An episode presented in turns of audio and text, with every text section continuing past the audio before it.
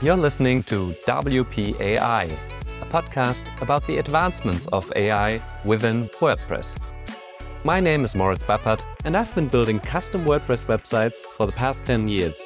I'm passionate about product development and excited about the inspiring people I will be interviewing. Join me on my quest to gain a holistic understanding of all the AI developments within the WordPress space. My guest today is Robert Windisch from the German WordPress community. Since 2005, you're finding him at many WordPress events. Robert is the co founder and CIO of Inpsyde, a WordPress enterprise agency, which is probably the biggest in Europe. He knows the whole WordPress ecosystem and the people behind it incredibly well, and it's always fun and insightful having a conversation with him. I was interested in hearing Robert's perspectives about the recent developments in WordPress and AI, so we recorded this conversation at WordCamp Europe in Athens. Hi, Robert. Nice to meet you here. Nice to see you again. So many people here. Nice to nice to finally uh, get in get in touch with you. Yes, today I want to talk with you about the WordPress and artificial intelligence space and what's your perspectives there? You mean a topic that nobody is talking about because it's so it's like nobody's nobody's interested in that. So, what's your experience up to now with AI in WordPress? So, AI in WordPress, there are several solutions already for the market because like everybody was working on that way before ChatGPT was a thing. It was just that the OpenAI, like let's say, bold move to put this out was really something that when everybody was then like going like, okay, it's good enough to produce content. And we are, our system is a content management system. So that's why it's totally aligns with like helping the user create their content because sometimes uh, like this starting point of a content is good enough to then like find work the final stuff out. So, but have you uh, had specific use cases in, in, projects or in your work where you used either your own AI solutions or some plugins there? So that's the kind of the problem with the AI solutions in WordPress is they look awesome in demos. So they are really good. They're like really, oh my God, that I would need that. The problem is because we are an enterprise B2B company and like helps B2B clients, they need very tedious content. They need, for example, migrations from A to B. That's where AI solution cannot help you because it cannot really understand how to exactly use our blocks that we create, sophisticated blocks for the for the client. That's like a thing. Uh, it's way too much because it's not the training data that is built upon. So you get this all the stuff in the training data. It's like yeah, simply have someone manually do it or do an importer or something like that. This would be a really great use case. I, I had a content migration that was like so tedious, so much work. And I thought, hey, if I could get the existing website structure, the content into the blocks that we use and everything, so this would be really nice. The problem is it's not done with migrating the content. You need to add your SEO stuff. You need to all these all these small small things where the I need to know where to do. And if you program this in for like let's say 50 or 100 pages, it person or a team that is really used to such things are like already done when you when you're still waiting for the training data to really soak into the system. So that's why spoiler. That's why I'm saying like it sounds really good for the for the stuff, but in the in the enterprise world, it really depends on the client. So if the client wants to create publishing content in terms of like news and like use data in there, then like an AI can help you create this content, like the baseline of the content that you can then work on, and that the AI is your partner in crime on the content side. And you say like, like make this one better, like, and all of this small stuff. There's really a good partner if you are close to the training data, or if your stuff what you're doing is like not that weird or like that's not that sub sub sub field of like of content in in several languages. So that's why I think like when it's general, it's way easier. Or when the amount of training you need to put in a machine and put in an AI is worth the outcome because you really use it in every time, everywhere. So that's why it's not an easy answer. Yeah, sure. So, right now, at what stage do you see the plugins or the AI solutions that are already there in WordPress? I mean, we only got started. My feeling is it's still really in its infancy, and plugins don't deeply integrate the AI with WordPress, really. But What's your view on that? So it started, what was it, November? Like that is for a market as big as WordPress and for the goal of like 40% of all websites to have it there to everybody use it. when you solve like the other stuff that I just mentioned, mm. it's the problem with the AI, like it's a good progress that we made. So when I have people going like, yeah, but GPT is not that good yet or something like that, I'm always saying like, don't think about GPT 5, think about 10. So, and then think about all the iterations in the AI field without the GPT and all the other things what is currently happening.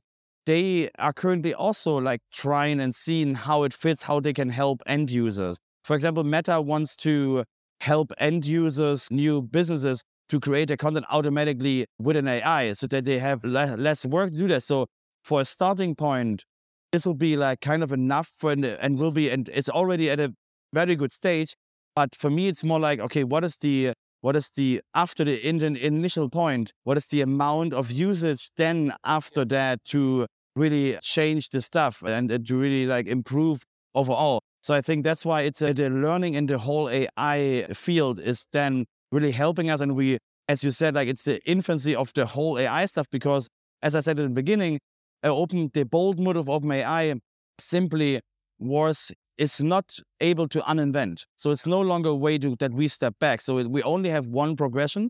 And the, and the question is, how can AI help us as a society or help us as, as users?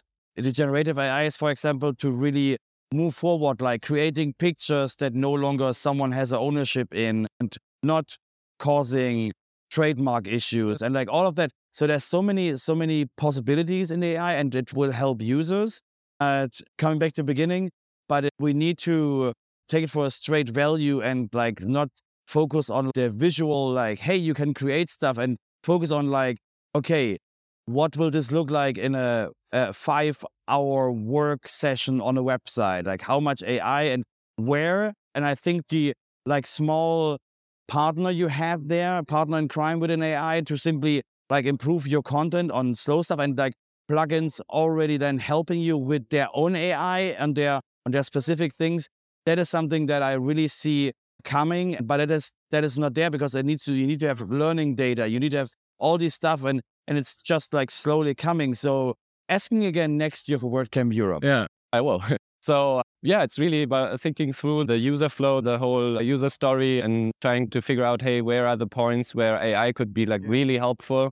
And it's quite clear that in the space of content, AI can be very helpful. I'm wondering whether, like, in the step that comes before creating the website design, layout, and so forth, it can be really helpful. It's all, all generating stuff, yeah.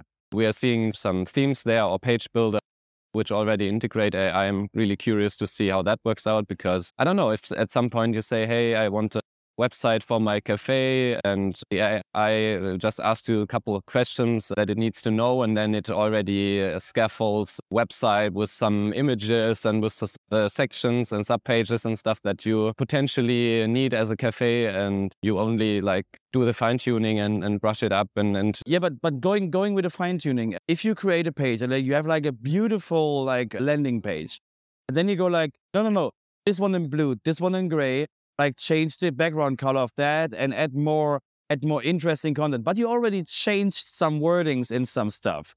Like then it's getting then it's getting tedious to the daily work of of of the tool. Going like no no no not don't change that because I already approved like this sentence like uh, just the other one. So that's the point where the daily data and like the learning of that comes in the eye because like replacing the whole page with a new result of a prompt is very easy. But when a page is already worked on, like that's that's the thing where you have like not the uh, please help me with this paragraph, yeah. but some others work for like hours on like rephrasing things and yeah. so on.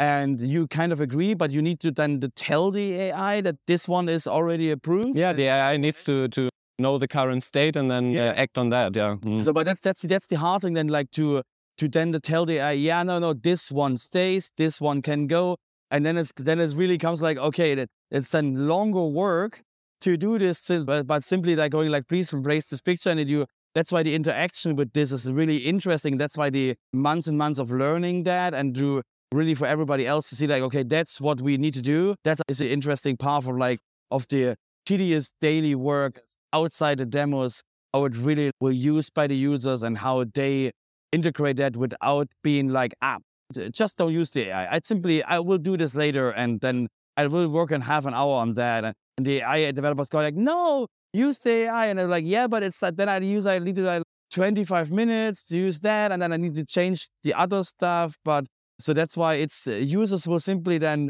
go for like, but it's easier to simply work longer on that by not using the AI because then it's very, that it's really simple to simply get what I wanted, not to rework something. Nice. Yeah. So you've been touching on on a couple of points there. Do you see any like other tasks or areas in the website area where AI could be really useful?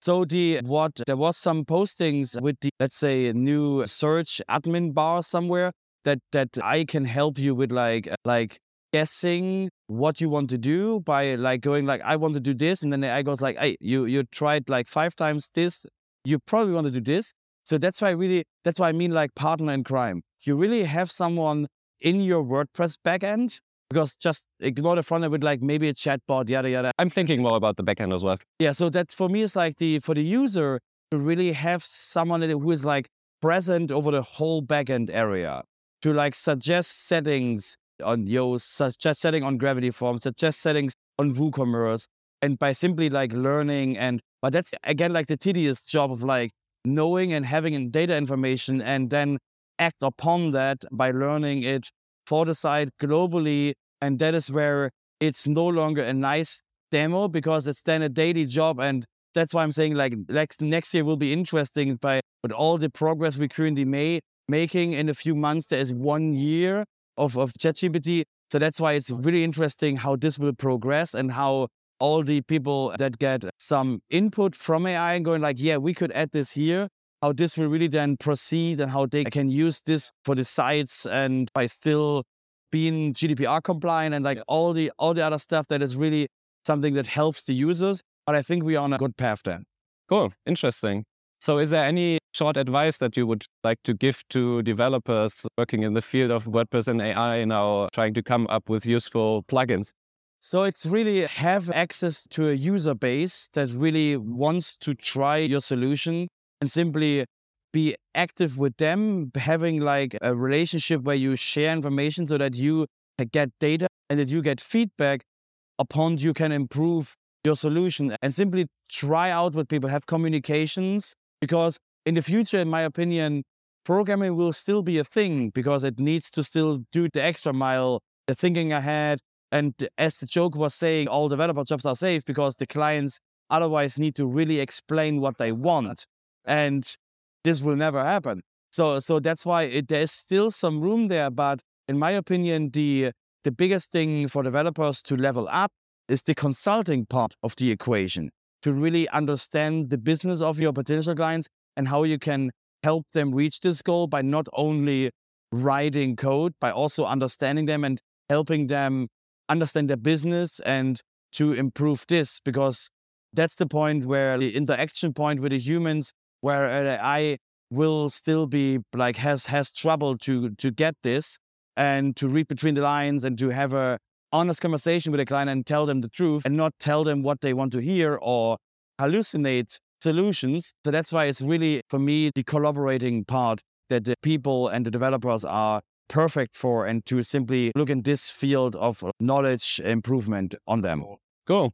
That's exciting. I'm really curious to see what's going to happen in the next couple of months and one year. yeah, yeah. We all we all need to order like what we now had 20 years of WordPress. Let's see how 20 years of AI will look like. Yeah. Cool. Thank you for the great conversation. Thank you for the questions. Thank you. I hope you enjoyed listening to this conversation. As I'm just starting out, I'm always happy about your feedback. Find all the information about the podcast on wpai.blog. And please subscribe to get notified about the upcoming episodes. There'll be some really cool guests that you will hear in the next episodes. Now, get back to playing with AI again. Until next time, your host, Moritz Bappert.